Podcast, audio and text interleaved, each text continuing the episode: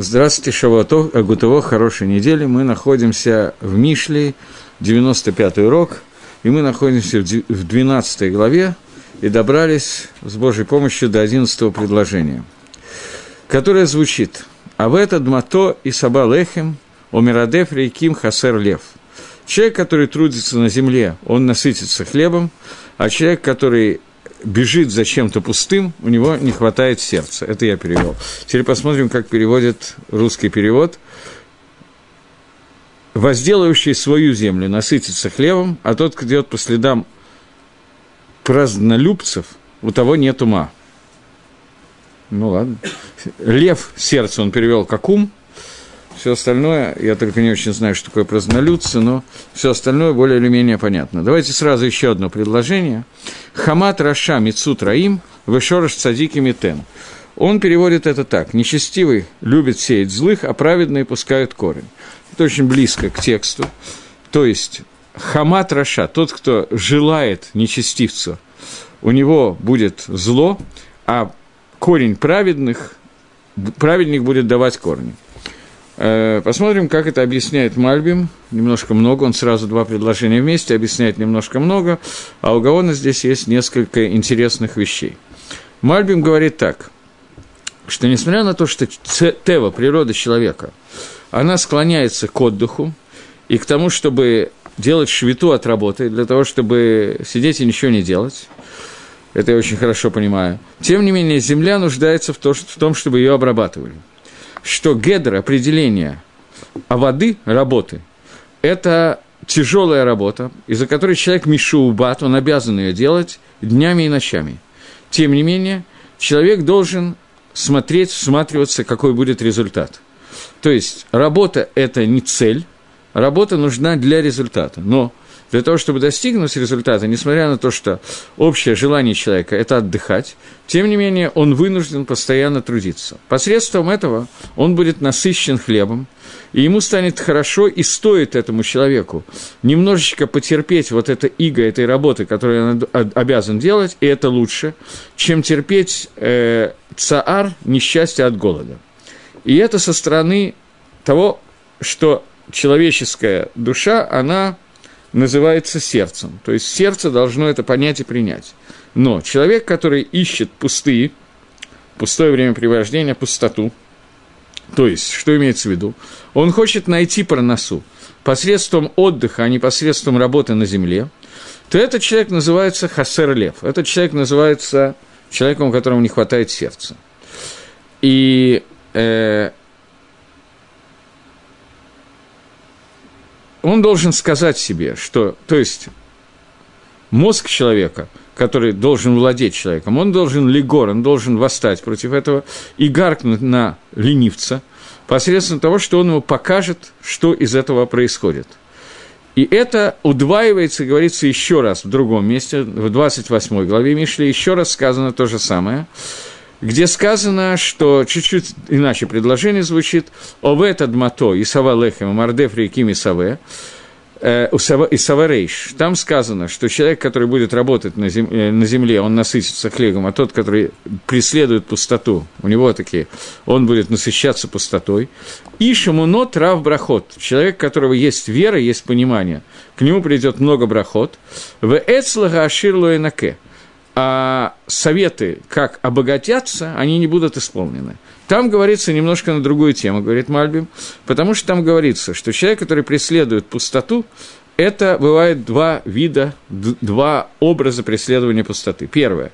Человек, который хочет достигнуть парносы пропитания без труда, посредством э, продажи и покупки, и перехода через морей, через пустыни и так далее, или поиском находок. Человек ходит и ищет клад, как Том Сойер, это тоже пустые вещи. И поскольку не может быть, чтобы ревах, чтобы заработок от этого был стопроцентно был обеспеченным. И это то, о чем там говорится. И мы учим, что сказано, что человек, который человек эмуна, человек, у которого есть основа веры, на него ложатся ров брахот. Эмуна в данном случае вера происходит слово уманут специальность. Человек, который получает специальность, он понимает, что посредством нормальной работы по специальности он зарабатывает нормальные деньги, на него идут брахот. Имеется в виду, что человек, который верит во Всевышнего и засеивает землю, это корень иммуны, корень... Э, есть шесть э, седеров, шесть... Как седер перевести, Ария? Шиша Сидрей Мишна? Шесть, нет, не трактатов, шесть разделов Мишны, спасибо. Есть шесть разделов Мишны, которые существуют, и каждый из них соответствует определенным качествам. Имена соответствуют разделу, который называется Зираем, разделу, который называется Семена. Поскольку человек, который сеет, выращивает э, урожай и так далее, после этого он должен отделить масрот, оставить П и оставить десятину и кусок поля неубранным для бедняков, показывая тем самым, что то, что произрастает на поле, это растет, потому что это выращивает Всевышний, и показать свою веру в Творца. Поэтому человек, который э, у него есть вот эти основы веры, и он понимает, что парноса идет от Всевышнего, ему надо работать, чтобы Всевышнему было куда приложить свою браху, то этот человек делает правильно, и он получает хлеб для насыщения. Но человек, который ищет пустых каких-то вещей посредством того, что он пытается разбогатеть и делает какие-то тахбулот, какие-то действия, чтобы тут же получить много. И сейчас – и поскольку он на самом деле не уверен во Всевышнего и ищет способ обогатиться ненормальным путем, который изобрел Акодыш Барагу, то, как правило, он насыщается пустотой. То есть, э, даже не совсем пустотой, там сказано слово «рейш», Рейш – это переводит Мальбим слово от слова, там не так написано, не, не слово «раша», а слово «рейш ютшин». Мальбим объясняет, что это имеется в виду рашаидство, нечестивца, и он получает свое богатство путем Гезеля и Хамаса, путем воровства, разбоя и других нарушений. И в конце концов это доказывает, к чему он придет – и это сказано, как Мальбим учит этот посуд, Гаон учит совершенно другим путем. Мальбим учит, что в конце концов человек, который желает стать Рашой и желает всяких плохих вещей, и он не пытается трудиться и не пытается жить баймуна, жить нормальным верующим способом, но он пытается удовлетворить свое желание разными путями, плохими путями. Это примерно то, о чем сказано книжке такая есть, кто-то, наверное, кто еще помнит, Ильфа и Петрова «Золотой теленок», все современные состояния названы, нажиты самым нечестным трудом. вот этот человек, который пытается именно этим способом разбогатеть, то этот человек хасер лев, у него не хватает сердца, в русском переводе сказано, не хватает разума, что его сердце не владеет им и не начинает идти по правильным путям мудрости, но человек, который работает на земле, и ведет себя бецедок, благопристойно, как праведник, и он не пытается нарушить различные заповеди Торы, которые связаны с продажей, с покупкой, с работой на земле, их очень много, то этот человек дает корень циткуса, корень праведности, то есть мы видим, что те корни, которые пускает эта земля, она дает хлеб, который он будет кушать для насыщения, имеется в виду хлеб праведности. И здесь есть два иньяна, здесь есть два вопроса. Первый, что это машалю лица, как говорит Мальбим, что это пример. Потому что земля, которая обработана, это машаль тох машаль, это пример внутри примера. Что имеется в виду? Что здесь говорится о, о, о душе, которая властвует в словах мудрецах, над которой властвует слова, слова мудрецов, лихелкаде саде, она уподоблена части поля, которая для, готова для того, чтобы выпускать продукты, пирот. Так же, как э, земля нуждается в том, чтобы ее обработали, чтобы убрать оттуда колючки и так далее, э, ее надо поливать и обрабатывать. Также нужно убрать из души все плохие картины, которые душа рисует себе, и засеять в этой душе только семена мудрости, мусара, и поливать его бемей гасейхаль, водой, которая называется разум и дат, и знания, до тех пор, пока не, не начнет давать позитивных плодов, которые называются кадош, плоды, которые называются святостью. Человек, который именно так работает на земле, на своей душе, в конце концов, он будет насыщен хлебом, что это является пищей мудрости мусара, что это называется лехом навши, это называется еда, хлеб души. Э, человек же, который преследует пустые вещи, то есть это Раша – который не пытается обрабатывать землю выжесказанным способом, и он мечтает и стремится к каким-то плохим вещам, и он рисует у себя картины тайвы, желания, которые окружают его со всех сторон, э, до того состояния, что захватывает маленький город, то есть саму душу человека. И все духовные души, все духовные силы, которые у него есть, они становятся хасер лев, они становятся, у них не хватает сердца, то есть они пустые. И он не идет по пути, когда душа начинает управлять, управляться мудростью, но он обрабатывает землю и кормит ее колючками и засеивает вот эти вот вещи. Шорош, э, то есть человек, который работает, идет по правильному пути, шорош, который шарашим, который даст земля, это будет, э, шарашим эти будут, это будет праведность и путь и, пища, которая пища для души. Таким образом, путь, по которому идет Мальбим, он объясняет так, что человек, который обрабатывает, нормально обрабатывает землю, он насытится хлебом. Человек же, который преследует какие-то цели, непонятно какие, как обогатиться быстро и четко с помощью авирот, он такого человека называют хасер лев, у этого человека не хватает сердца. И человек, который мечтает о расшаидстве для того, чтобы нарисовать самые лучшие картины и обрабатывать землю самым нелепым способом для того, чтобы прийти к богатству запрещенным способом, его корни будут плохие. Но человек, который праведник, земля даст для него положительные корни. Это путь, по которому идет Мальбим, и он объясняет, что это пример парносы, пропитания, который на самом деле Машаль Тох Машаль, пример внутри примера, который хочет рассказать о том, как надо обрабатывать свою душу. Человек получает хелик на земле, человек получает хелик от Всевышнего, который называется нефиш душа. Эта душа подлежит какому-то, какой-то обработке. Душа, которая приходит так же, как земля сама по себе, не может давать плодов, так и душа сама по себе, несмотря на то, что она приходит сверху, ее надо обрабатывать, изменять, улучшать и так далее. Для того, чтобы все это происходило, человек должен выбрать правильный путь того, как исправлять и доделывать свою душу. Если человек это делает путем того, что он сеет в нее мудрость, торы, знания, мусар, то тогда она будет давать плоды, соответствующие поговорке русской, что посеешь, что и пожнешь. Но если человек пытается идти по пути кицур дерих, сократить свою дорогу, и вместо того, чтобы сеять, обрабатывать и так далее, он оставляет это на самотек, то колючки, которые находятся вокруг, они засеют твою душу, и в результате тоже, что посеешь, что и пожнешь, но жнешь уже колючки, терновники и так далее. Это духовный путь, к которому Мальбим объясняет этот посуд. Теперь будем читать Гаон Мивильна. Он идет относительно по другому пути. Нельзя сказать, что точно по-другому, но тем не менее. Вначале так он объясняет Машаль, пример. Он говорит, Эвет Адматои Савелехем. Человек, который обрабатывает землю, он будет насыщен хлебом. Мальбим, э, Гагро приводит здесь кусочек из книги Хавод Галивавод, которая приводит э, такую историю, такой пример. Есть два человека, у которых есть, у каждого из них есть земля.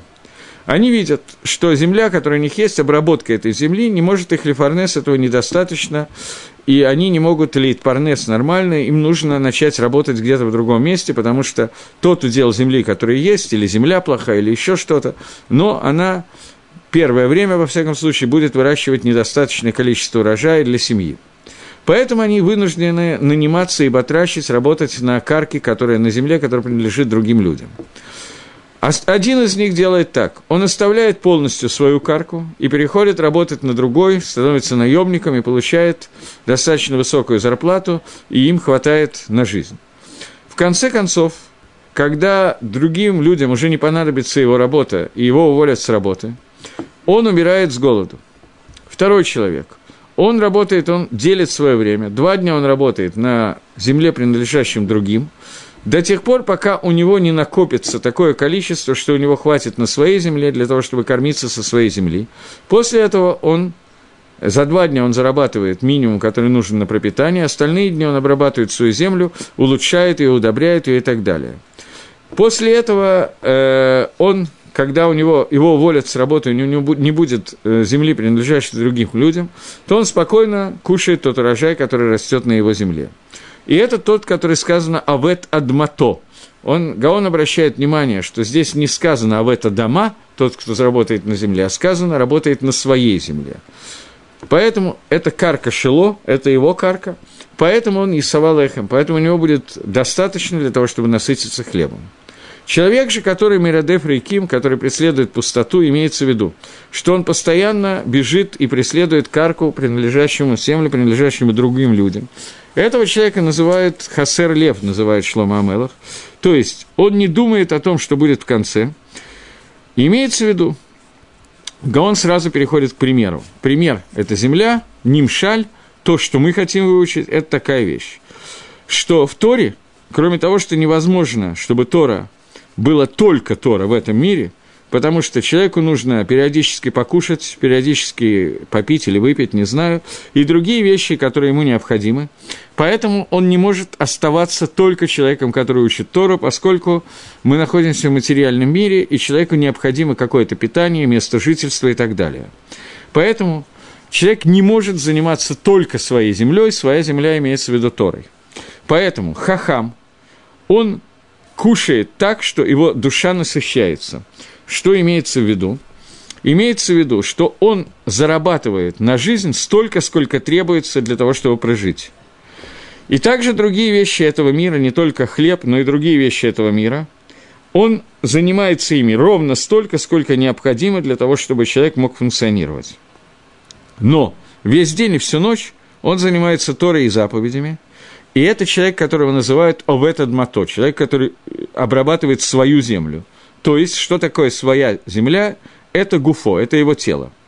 То есть, он кушает только для того, чтобы его тело могло существовать, а после этого он насыщен, насыщается хлебом. Что такое насыщается хлебом? Хлеб – это тойра, Энкемихела Тойра, кемихом называется, мукой называется Тора, и поэтому он столько, сколько нужно, работает на чужой карке, чужая карка – это Аламазе, а все остальное он оставляет для насыщения себя Торой. Но человек, который видит, что невозможно, без, э, кром, невозможно в этом мире иначе, и он понимает, что в этом мире невозможно получить, обрабатывать только свою землю, заниматься только Торой.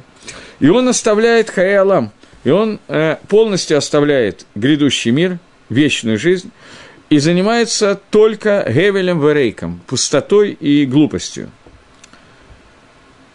Этот человек, то есть, что он хочет? Он видит, что все время не хватает в этом мире, он начинает работать больше, больше и больше для того, чтобы лимолот тайву, для того, чтобы заполнить свою тайву, свое стремление к получению удовольствия, свои желания. Этот, этого человека называется, называет Шламу Амелах человек, который работает на карке другого человека. Адмата Херим, на чужой земле. И здесь кто-то поясняет, Китаават Лоумадгалам, что тайва, она то, что находится в этом мире, то, что противопоставляется миру грядущему – Человек, который работает, чтобы удовлетворить свою тайву, это работа, которая кенегет аламаба, он теряет этот грядущий мир. Поэтому все, что осталось у него, это не адмато, это не его земля – и этот человек называется Хасер Лев, человек, которому не хватает сердца. Я очень хорошо понимаю, почему автор перевода на русский язык переводит вместо сердца разум. Потому что здесь имеет в виду, что, имеется в виду, что его душа, которая управляется сердцем, она не управляется сердцем. Сердце получает приказы от разума и не в состоянии управлять собой.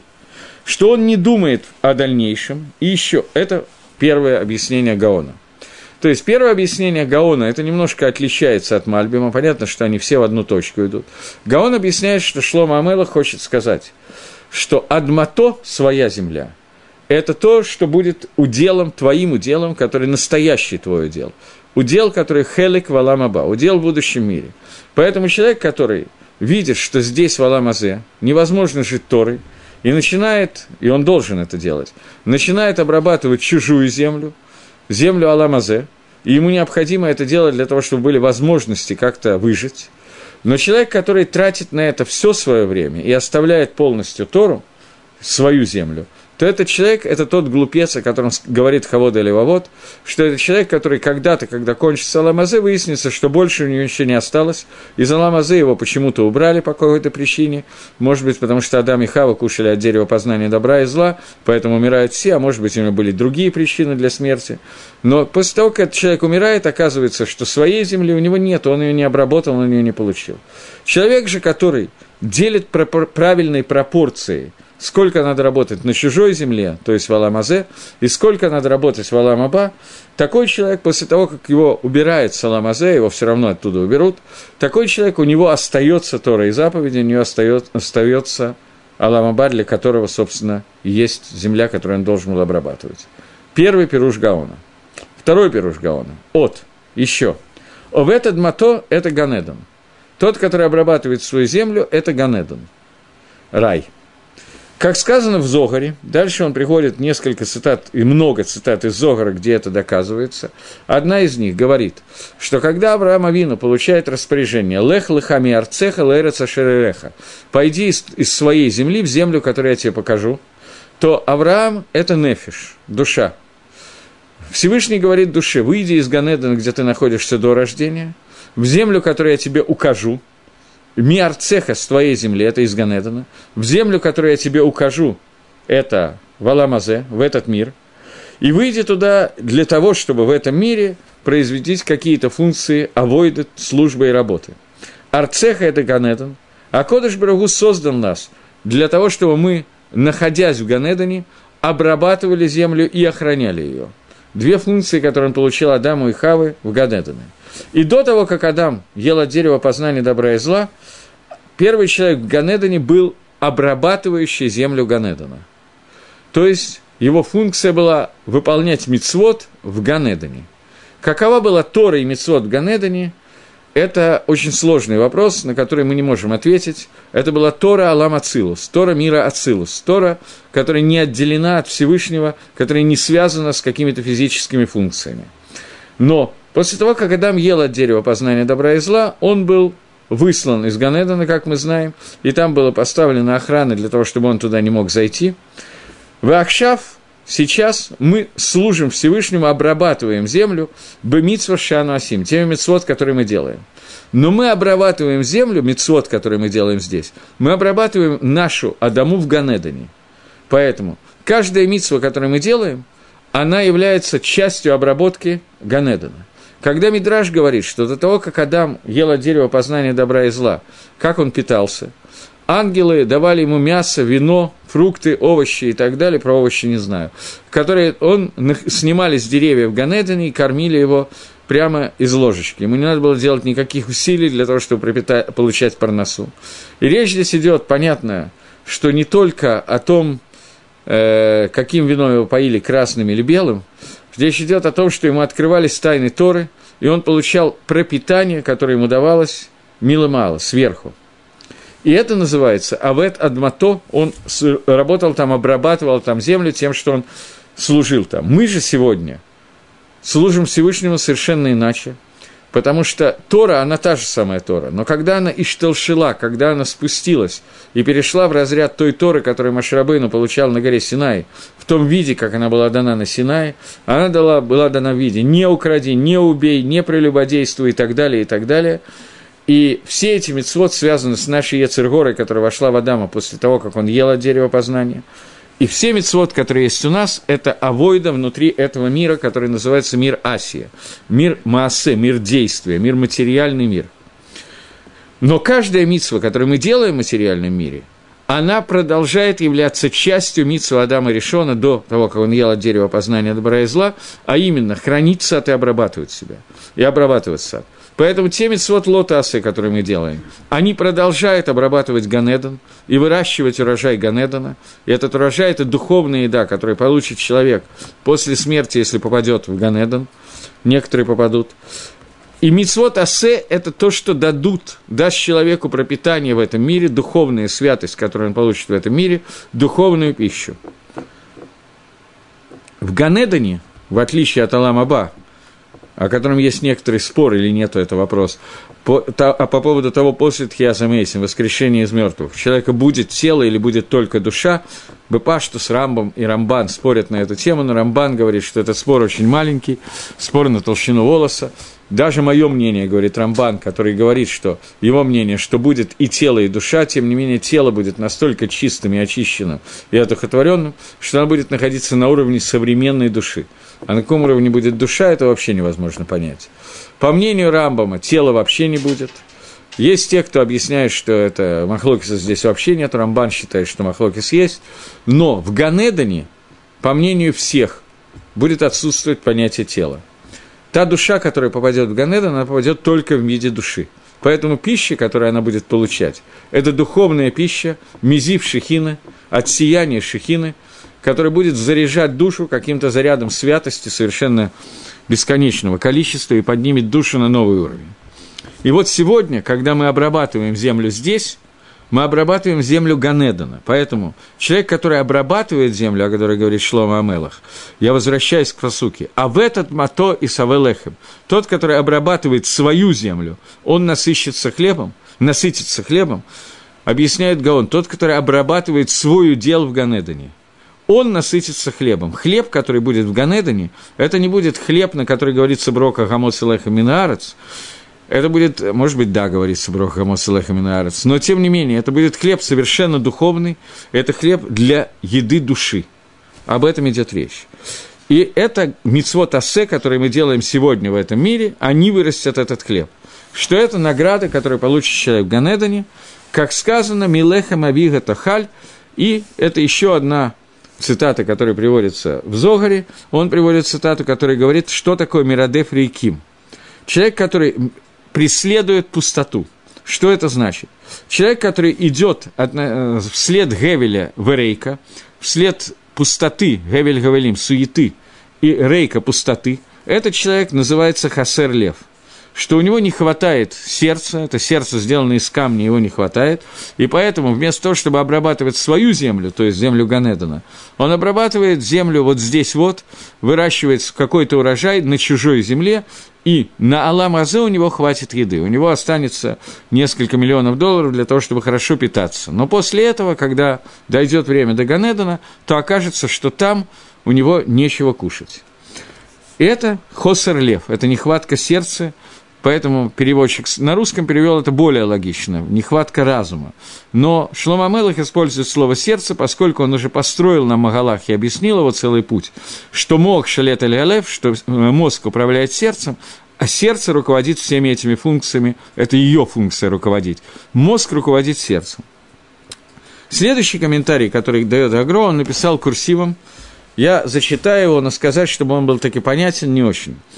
Я уже несколько раз говорил, что Агро, который в Мишле пишет курсивом, это комментарий Эльписот на скрытом уровне. Ну, попытаемся разобраться. Он говорит, о, еще один пируш. О, в этот мото, человек, который работает на земле, это относится к посуку, который сказан в Торе. Тоци гаарец нефиш хая. Произведет земля душу живую. И об этом сказано в Зогаре Тоце гаарец. Имеется в виду, что значит произведет земля. Земля, говорит Зогар, это шехина – это Зогар, который находится в Гагдаме, в предисловии Зогара, и он объясняет этот посук, что произведет земля душу, душу живую, шихина, божественное присутствие, атрибут Нуква, атрибут Малхуса Всевышнего, он произведет вот души живые, которые произойдут, это Адам, Хава и, в общем, все мы. И это то, что сказано человек, который обрабатывает землю, работает на земле. То есть человек, который служит тому, кто его произвел, служит Шехине, служит Всевышнему. И об этом сказано в Ецер Хашем Лакима да Адам Афармин Адама, что Всевышний создал, Бог создал человека прахом из земли. И об этом сказано, что человек, который обрабатывает землю, из которой он создал, ту землю, которую его создал, тоже, то есть служит Шехине. Здесь есть несколько аспектов. Мне приходится дополнить то, что не пишет Гаон. Мне кажется, что это Кавана Гаона, поскольку Гаон очень коротко этот комментарий написал. Есть несколько атрибутов раскрытия Всевышнего.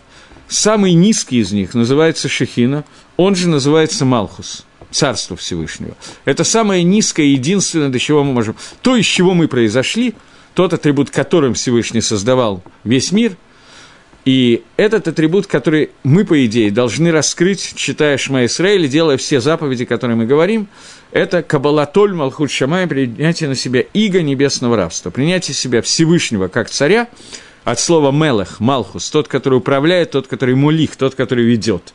Когда человек принимает эту часть на себя, то это раскрытие Малхуса Всевышнего, это и есть служба атрибута Шахины. Поэтому все мецвод, которые мы делаем, когда мы говорим броха на мецвод, Борохата Шевлахкейну царь всего мира. Потому что единственное, как мы можем литфос каким-то образом, каким-то образом понять, о чем идет речь, на самом минимуме. Это самый низкий атрибут, которым Всевышний открывается, атрибут, который называется Малхус или Шехина. Можем понять, что Всевышний руководит нами – это при очень хорошем стечении обстоятельств и при очень хорошем сосредоточении на эту тему, мы можем увидеть Гашгоха Протис, частное влияние Творца, увидеть, как Всевышний постоянно управляет каждое мгновение всем этим миром. Это дадано нам. Более высокие атрибуты мы, Литфос, можем только через изучение Торы теоретически. Физически, практически это понять невозможно никак, ни при каких условиях. Но этот атрибут, который Всевышний как-то раскрывает в самом серьезном сокрытии своего лица. Поэтому здесь говорится о том, что Аль-Еда и Тору Мицвод мы служим той земле, из которой мы были взяты, а эта земля – это Шехина. И этот человек будет Исавалехем, он будет насыщен хлебом. Теперь можно легко понять Мидраш, который сказан в Мидраш Раба, что в Ганеден на фашот души людей сидят и получают неганим мезив Шехина, получают удовольствие от сияния Шехина. То удовольствие, которое они будут получать, праведники, от сияния Шехина, это то удовольствие, которое они сами создали себе, обрабатывая землю Торой и заповедью. И это пшат этого посука по Гагро – он дает несколько пшатов, но понятно, что они все более или менее, все объяснения более или менее идут в одну точку, что есть обработка земли в Ганедане, обработка земли в Аламаба, обработка настоящего своего хелека, которая невозможна только этим, поскольку, находясь в этом мире, мы вынуждены, я не хочу сказать обязаны, может, кто-то не обязан, но так сложилась жизнь, что большая часть людей не могут жить, не кушая без квартиры и так далее, поэтому им нужны какие-то действия внутри материального мира, и здесь нам надо точно видеть пропорцию между необходимостью материального мира и необходимостью духовного мира. И эта пропорция не должна быть нарушена. И Агро говорит, что только то, что нужно для того, чтобы человек выжил в материальном мире, нужно, а все остальное должно быть посвящено духовности. Окей, это пшат этого посука. Следующий посук, который говорит, мы уже прочитали его в Мальбиме, Гаон комментирует тоже иначе, поскольку он идет немножко по другому пути. Э, двенадцатый посук говорит, Хамат Раша Мицут Раим, Вешораш Цадики Митен. Э, желание нечестивца, нечестивца, сейчас, Нечестивый любит сеять зло, а праведные пускают корни. Говорит Гаон так. Раша это человек, у которого есть таава каверот, желание каверот, который бен адам ламаком. Аверот между человеком и Всевышним. Есть два, две, два вида аверот. Аверот между человеком и человеком, и аверот между человеком и Творцом. Рашой называет, говорит Гаон, человека, который делает аверот не по отношению к близкому, а по отношению ко Всевышнему. Дерих Раша, который Менадам Ламаком – обычно человек, который делает оверот по отношению ко Всевышнему, его тева очень хорошая. Он выглядит очень позитивно. Такой добрый, снисходительный, хорошо относящийся к людям. И это, Гаон пишет это в двух местах. Еще один раз мы это уже читали. Он пишет это в 11 главе, где он пишет так –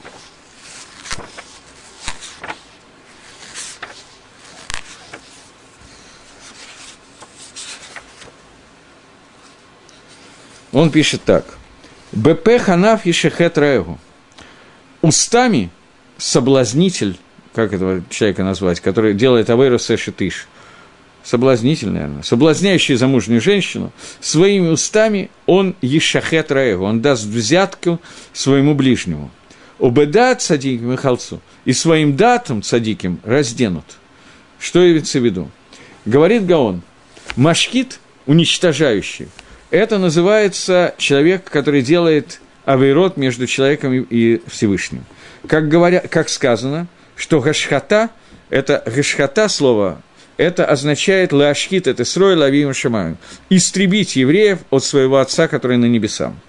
И об этом сказано, что Неф и Шаха Серлев, человек, который соблазняет жену, у него нету сердца. Та, тот же словосочетание, которое было у нас про человека, которого не хватает сердца, Хасер Лев. Машкит навшо, гуя асена. Человек, который хочет истребить свою душу, он сделает эту аверу. Габала адиаху бп. И мы, нам говорится, что человек, который хочет соблазнить, он идет, соблазнитель идет соблазнять устами, разговорами. Кизуладзе, потому что без этого невозможно ему сделать вот это соблазнение. Поэтому ров гаминим, большая часть людей, которые называются миним, еретиков, они тавим бетева. Мы обращаем внимание, говорит Гаон, что они выглядят очень хорошими людьми с хорошими природными качествами. Потому что человек, который хочет украсть сердце у ближнего и истребить его, это можно делать только соблазняя устами красивыми разговорами – Поэтому только человек, который выглядит прилично и хорошо и так далее, только он может добиться этого результата. Поэтому люди, которые делают Тавейра Бенадам Ламаком, они выглядят между человеками ближним, как большие, хорошие, приятные люди, которые очень хорошо выглядят, очень хорошо себя ведут, очень приятные и так далее. Гаон пишет это несколько раз в разных местах, и это иногда, не будучи Гаоном, можно наблюдать, когда посмотришь. Сегодня появилось много разных как бы это сказать, течений, близких к иудаизму, и во, во многих из этих течений возникают э, слова о том, что надо любить неверующих людей, что надо к ним относиться, выполнять заповедь Вагапталарех Камоха. Ближний – это очень важный иньян, любовь к ближнему – это самое важное. Я думаю, что все это слышали и слышали много раз – Бриский Ров как-то сказал, когда к нему пришли с этими разговорами, он сказал, что я, говорит, заметил, что когда люди говорят о заповеди «возлюби ближнего, как самого себя», у них что-то не то, что-то плохо у них с идышкайтом, плохо у них соблюдение мецвод. Кто-то другой сказал, что когда говорится о заповеди «возлюби ближнего, как самого себя» и начинают рассказывать о неверующих людях, то надо напомнить, что к религиозным людям заповедь «возлюби ближнего, как самого себя» тоже относится – и это очень часто видно со стороны, когда наблюдаешь кого-то, как те начинают морочить голову и рассказывать всякие истории, типа того, что когда я начинал соблюдать мицвод, кто-то мне задал такой вопрос, на который даже в моем там, 19-летнем возрасте ответить было очень легко, и человек, который задавал вопрос, был совершенно не глупым человеком, мог бы на секунду задуматься, но не хотел. Поэтому вопрос прозвучил так. Как ты считаешь, что важнее – соблюдать кашрут или не убивать. Вопрос, который полная глупость, поскольку никакой связи нету. Человек, который соблюдает кашрут, безусловно, не должен убивать, и это очевидно каждому здравомыслящему человеку. Но когда тебя хотят на чем-то поймать, то ловят на самом глупом, что можно придумать, и не надо долго сосредотачиваться. Но вот здесь вот Гаон пишет, и это иногда очень сильно видно, что такие вот люди, которые еретики, которые полностью отрицают не просто Тинакор Шинишба, ее термиза, не просто люди, которые украдены в детстве, которые никогда не знали, что такое Тора и так далее. Люди, которые познакомились с Торой и проходили что-то и так далее, и вот не очень сильно соблюдают иногда даже что-то, иногда чуть-чуть по праздникам, по иногда так вот бывает.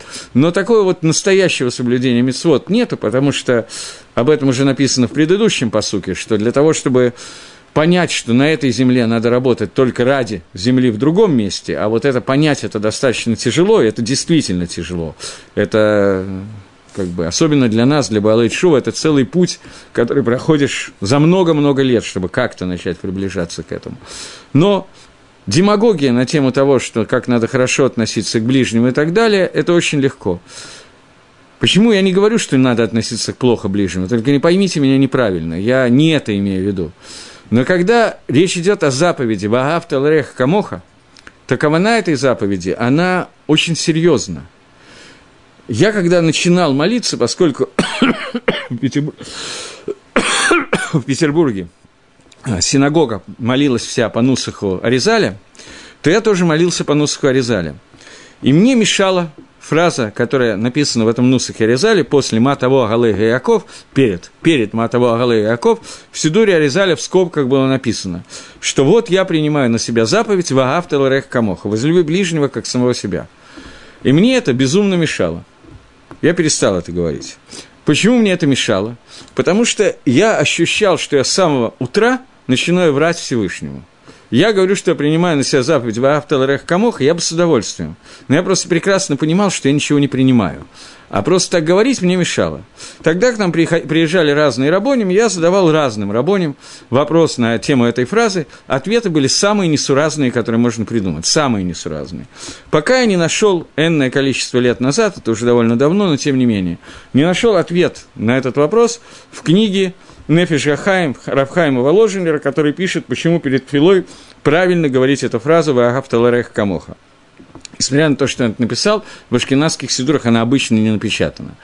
Но он говорит, что это надо принять на себя эту заповедь и объясняет, что когда я молюсь, моя молитва может быть полноценна и выполнить функцию моей молитвы, только если объединяю ее с молитвой всего остального Амисроиля, который молится.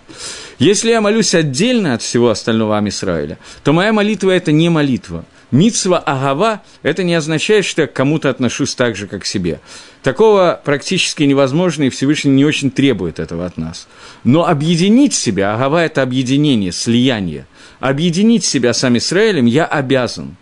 И это и есть настоящая Агава – в тот момент, когда человек начинает понимать, что он часть Амисроиля, и в тот момент, когда хасер кто-то из евреев, хасер какую-то митсу, моя митсва не цельна, не полная не, и так далее, в тот момент, когда кто-то из евреев, грубо говоря, умирает, не выполнив какую-то митцвот, которую он должен выполнить, то в этот момент стремление спасти жизнь этому человеку находится на совершенно ином уровне, когда ты понимаешь, что это часть тебя – это я и есть счастье этих людей и так далее.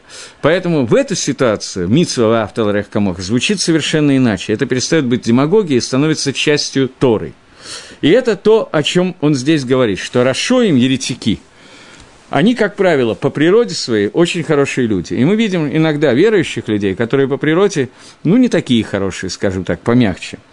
И здесь сказано, что Альпитиво по своей природе – так как это видно, этот человек хороший. Но на самом деле он хамед гамли мицут раим. Его стремление – это стремление к злу. То есть, то зло, которое он делает, к этому злу он стремится. Имеется в виду еще раз, человек, который нарушает заповеди между человеком и Всевышним. Раша.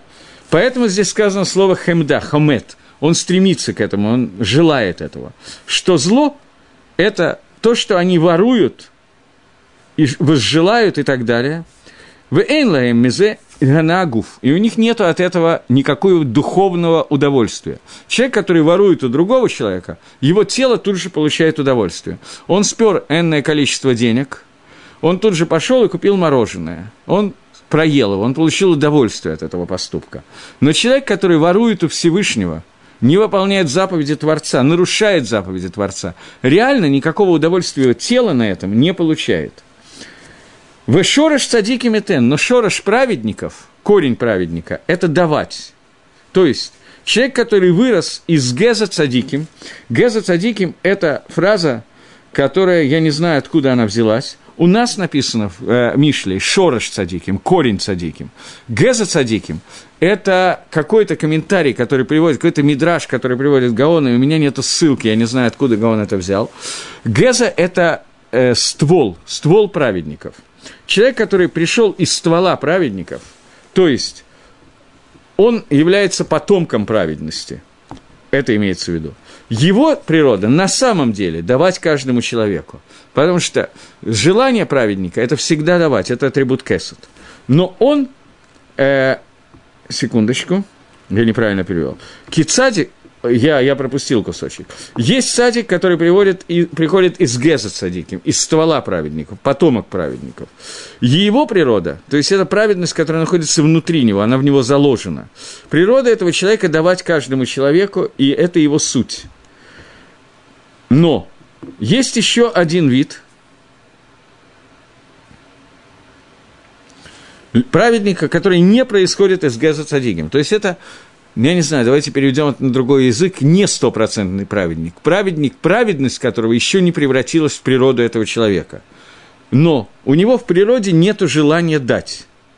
Но, тем не менее, он разбивает свои медот, ломает их, для того, чтобы выполнять, давать как заповедь Всевышнего. Этот человек, он не из Геза Цадиким, он еще не дошел до уровня Геза Цадиким, ствол праведников. Но, тем не менее, у него еще нету природы давать. Но, тем не менее, он заставляет себя это делать, и этот человек ведет праведную жизнь. Раша, он выглядит как человек природы, который праведник. Большая часть праведников так не выглядит, потому что это действительно не так. Их природа еще не превратила их в Геза Цадиким.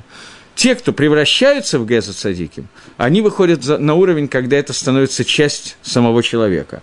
Но это происходит не сразу, не в один день. Мы видим, что Гаон объясняет здесь Мишли, объясняет здесь то, о чем говорит Шлома Амелах, несколько идет другим путем, чем идет Мальбим, но, тем не менее, оба Магалаха, в общем, в общем, сопоставимы, они очень похожи, хотя у Гаона появляется несколько новых аспектов. Окей. Теперь попробуем разобрать еще один посук, я думаю, мы успеваем это сделать. Говорит э, Шлома Амелах, 13-й посук 12 главы. «Бепеша сватай мокеш ра, веецеми цара цадик». Начнем с Мальбима, начнем с перевода. Перевод такой. В пороке уст, в грехах, которые делают уста, есть опасная ловушка, но праведник выйдет из беды. Что имеется в виду? Давайте попробуем только... Перевод более или менее дословный. Попробуем прочитать Мальбим. Мальбим говорит, «Бепеша сватаема кешра». В авирот, который делается устами, там находится мокеш, это на современном языке мина, ловушка, там находится ловушка зла.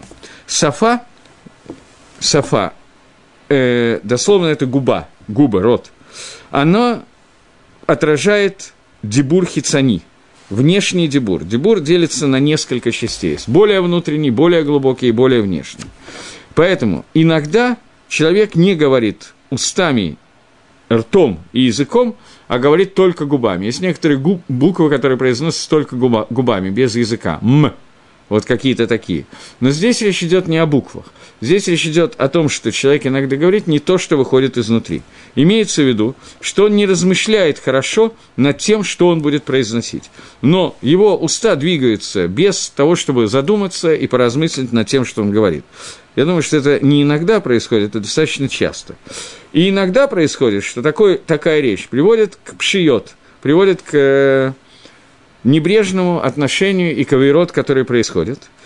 И это становится мокеш, это становится ловушком. Например, человек, который говорит перед царем и высказывает какие-то слова, такие, которые перед царем, может быть, и неправильно сказать, можно было бы и промолчать. Для того, без того, чтобы задуматься над тем, что он говорит, э, был такой анекдот во времена Сталина, э, встречается несколько человек в тюрьме, э, начинают выяснять, за что ты сидишь, за что ты сидишь. Я, говорит, сижу за анекдот, за шутку. Шутка вроде бы была и хорошая, смешная, но вполне можно было без нее обойтись, можно было не рассказать. Так вот, бывает такая ситуация, когда человек, если бы он секундочку задумался, он бы понял, что не обязательно произносить то, что он произносит.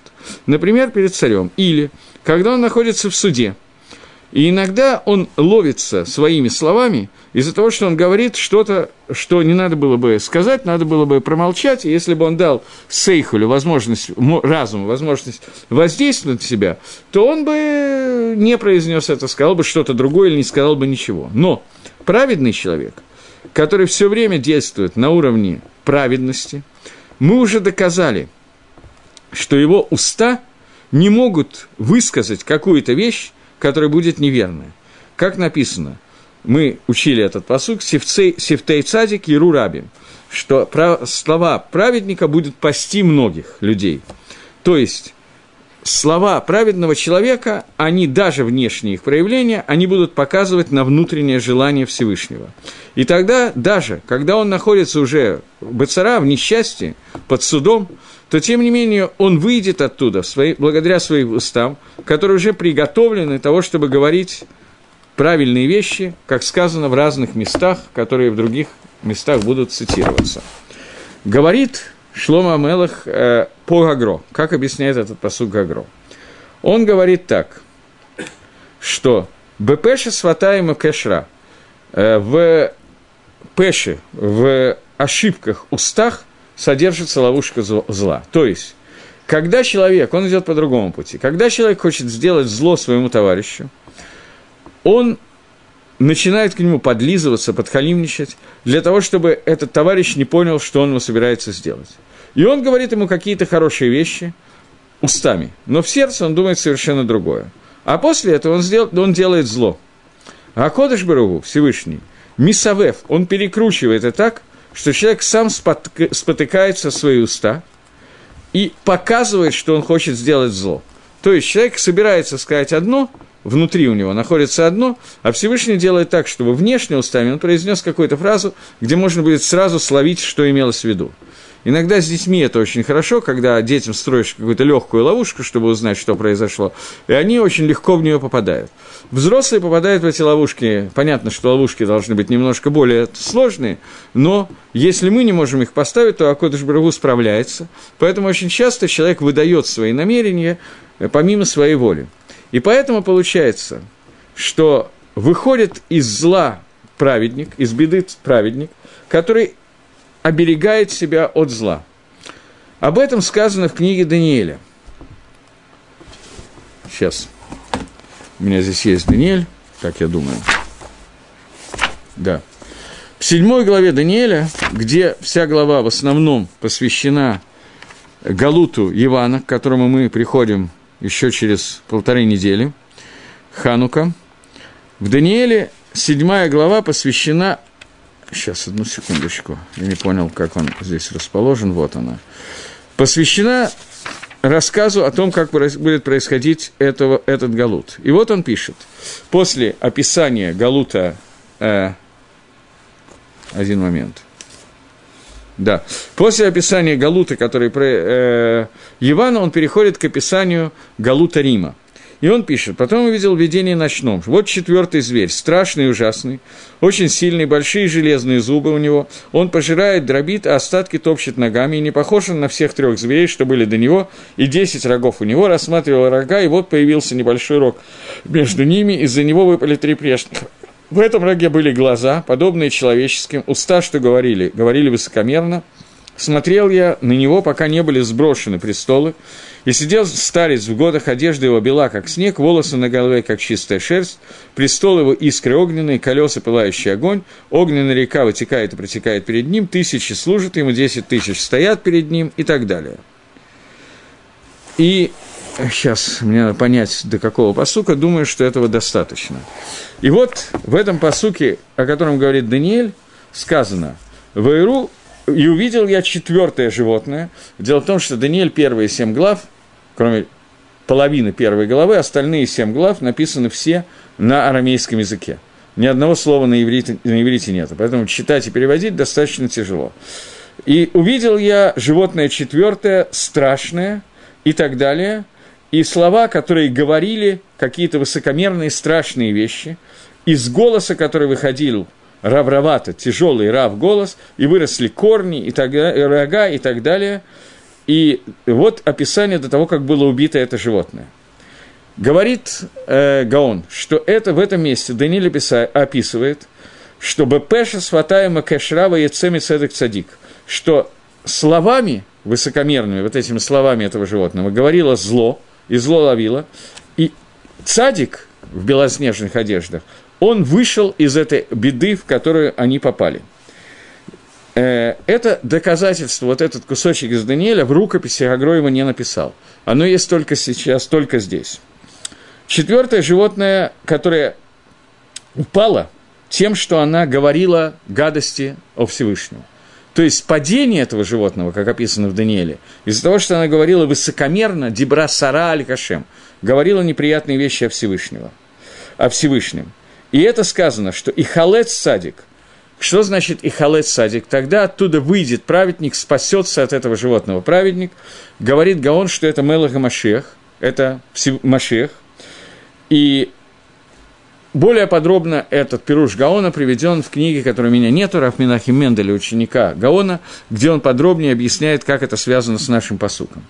Но здесь нам говорится, что Мелах Машех, который является садиком, он спасется от той цары, которая устами готовит его, четвертое царство, царство Рима. Здесь написано, что Рим придет приведет устами может быть, не устами, а книгами имеется в виду, в том числе, и теми, другим, и третьим, Новым Заветом и так далее.